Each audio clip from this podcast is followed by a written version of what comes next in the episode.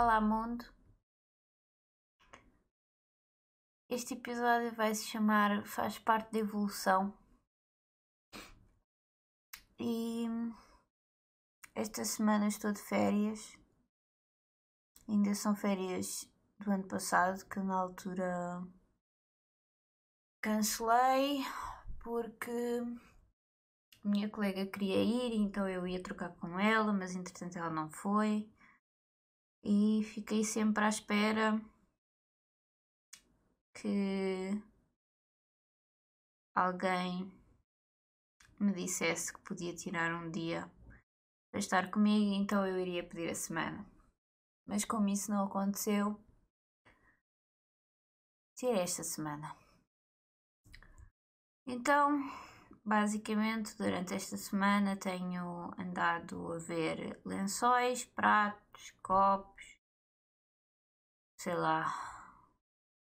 E tenho andado a separar tudo, tirar tudo dos armários, parar, voltar a arrumar, dividir por coleções, deitar para o lixo, arrumar de forma organizada, essas coisas que se fazem uh, quando se vai para uma casa nova.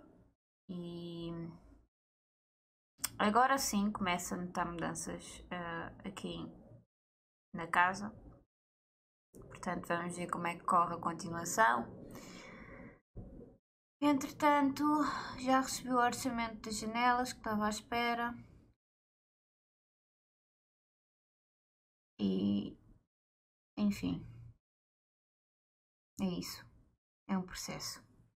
Como parte deste segmento de faz parte da evolução, eu decidi falar de uma coisa que parece um bocado random, mas na realidade não é. Então, basicamente, depois do meu primeiro amor, eu comecei a achar que o meu propósito não era ser feliz. Que o meu propósito se baseava em sofrer e partilhar as minhas experiências para que não existisse ninguém um, a sentir-se tão sozinho como eu me sentia. E Provavelmente a maior parte das pessoas não entende. Porque supostamente eu tinha família, tinha amigos. Mas também é um facto que ninguém me conhecia. Ninguém sabia o que é que eu pensava, ninguém sabia o que é que se passava, o que é que eu sentia. Ninguém sabia de nada, basicamente. E sinceramente também não queriam saber, portanto eu só não dizia nada.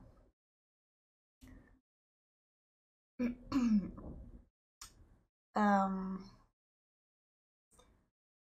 a primeira pessoa que soube o que é que se passava chamava-se Marco.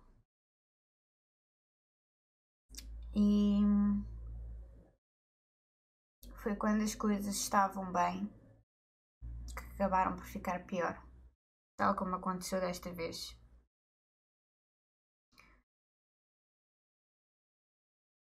No outro dia estava, já não sei se foi a ler, se ouvir alguma coisa. E acho que era um vídeo no TikTok. Então basicamente dizia que haviam pessoas que acreditavam que passavam pelas mesmas coisas até aprendermos a nossa lição.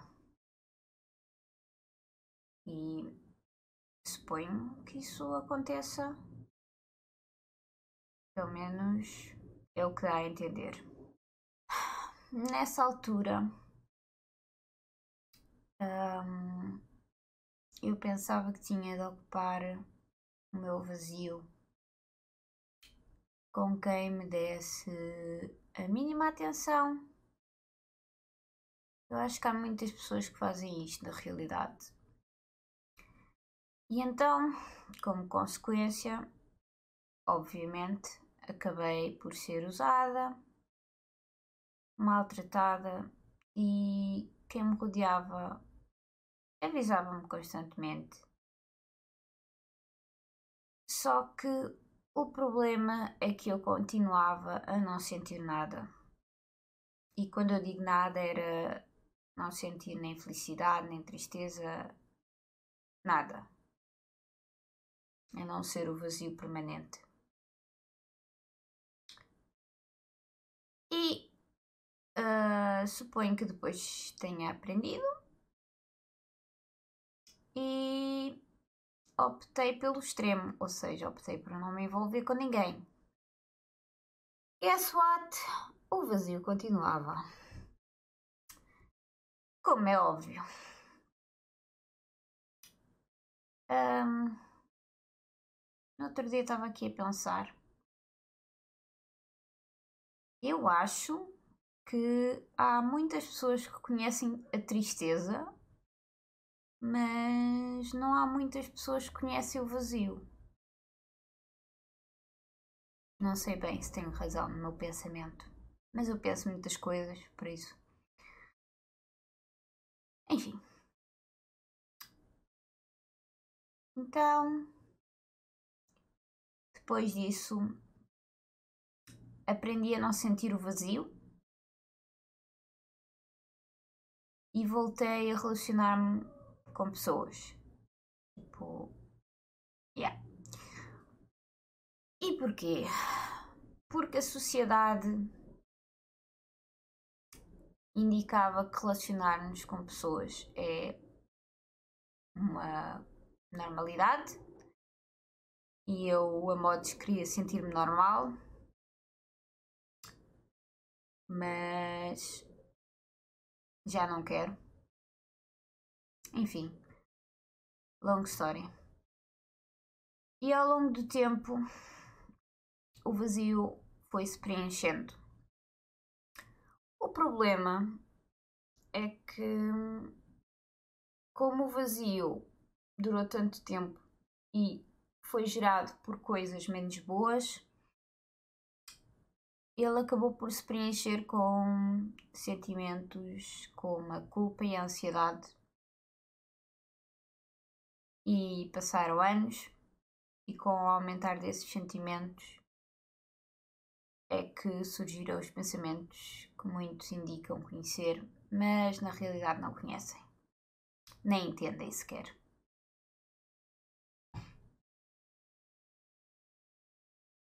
No outro dia estava a falar com a minha psicóloga e eu já não sei como é que surgiu, mas era basicamente nós ligarmos a forma de pensar de doenças físicas com doenças mentais. E eu cheguei a uma brilhante conclusão. E minha brilhante conclusão foi que eu mesma não entendia porque é que eu queria ter cancro. Mas na realidade eu não queria ter cancro. eu queria era ter a compreensão e a empatia que se gera à volta de uma doença conhecida como cancro. Uma doença que as pessoas entendem como sendo uma dor que deve ser auxiliada. Ou, por exemplo, imaginem os diabetes têm de tomar insulina, é uma dor que precisa de ser auxiliada, por exemplo. Entendem? Um, porque as pessoas não agem dessa forma com as doenças mentais. As pessoas não se importam com a nossa história. A menos que fosse que, que vamos contá-la a um programa de televisão. Porque se fosse contar a um programa de televisão já era a maior da minha aldeia. E as pessoas já estavam todas muito interessadas enfim. Depois disto, uh, mantive-me praticamente sem esperança durante meses E na minha cabeça pensava que já tinha passado por todas as situações que passei e que seria capaz de superar. O que não aconteceu durante tipo 10 anos. Ou seja, passados 10 anos agressivos emocionalmente, acabei por dar por terminada e dar-me por vencida na minha luta a solo. E na realidade eu dei-me como derrotada porque a sociedade ainda age como se fosse uma coisa que nos faz fracos pedir ajuda.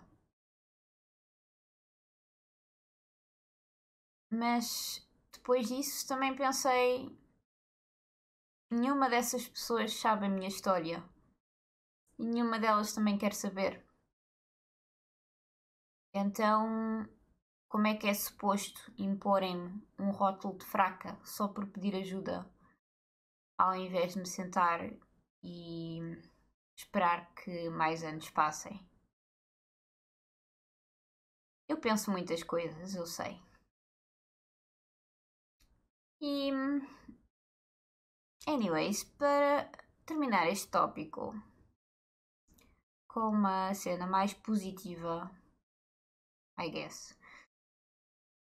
Só queria dizer que existe um processo de trabalho mental muito grande desde o início até ao fim da nossa existência. E comecei a ir às consultas em outubro e ontem foi a primeira vez em que consegui controlar uma reação. Consegui ter a percepção de um gatilho do passado, usar as técnicas de respiração que tenho andado a treinar, que também falámos na última sessão de psicologia, e parar o meu comportamento. And it felt good, man. E aqui para nós, que ninguém nos ouve, não é? Tenho que admitir que fui ao meu quarto e dei um i5 ao espelho, do género que alguém me estava a dar um i5 a mim. Ah, enfim, é, é isso. Ai, o que me leva ao final do vídeo e ao motivo pelo qual tirei férias neste, nesta semana, mais propriamente ao motivo pelo qual um dos dias foi dia 14. E como sabem, dia 14 foi segunda-feira, dia dos namorados. E eu já sabia mais ou menos que o mais provável era desabar emocionalmente. Acho que até me aguentei bastante bem dentro dos possíveis. E este foi um dia que eu celebrei duas vezes e celebrei-o com o meu primeiro amor e com outra pessoa que nunca deveria ter passado a amizade. Aliás, até uma pessoa que já nem tem em Portugal. Foi viver uh, para a Irlanda. Já se casou e tudo. Enfim. Um, este ano eu este ano estou a tirar muitas conclusões. Isto vai ser o ano conclusório. Acho que vou-lhe chamar isso. Anyways, este ano percebi que não é propriamente o dia que me afeta, mas sim todo, todo o hype que dão. Ou seja, vocês ligam a televisão, estão a ver publicidade, estão a ver notícias. Vocês ligam as redes sociais, estão a ver publicidade, estão a ver notícias, estão a ver fotos. E no final de contas, eu penso: bolas, eu não quero estar a ver isto. Porque acho que ver me dá mais noção de que quem ama não está comigo. E ao longo das mudanças de casa e conseguir controlar a minha reação,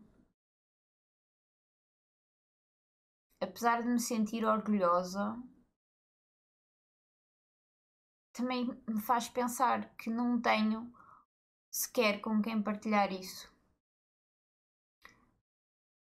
Tal como dia 15 deste mês,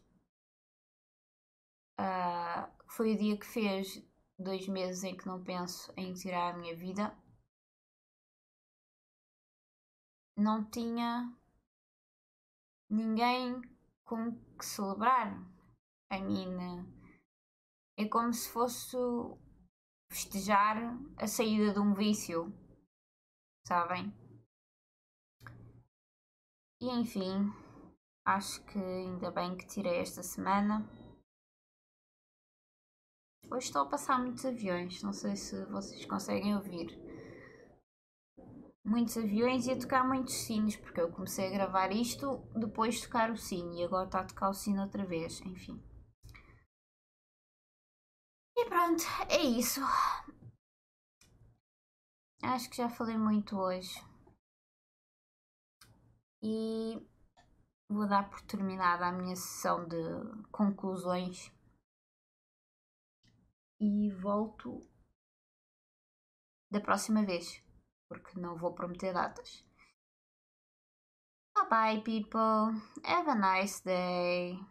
See ya.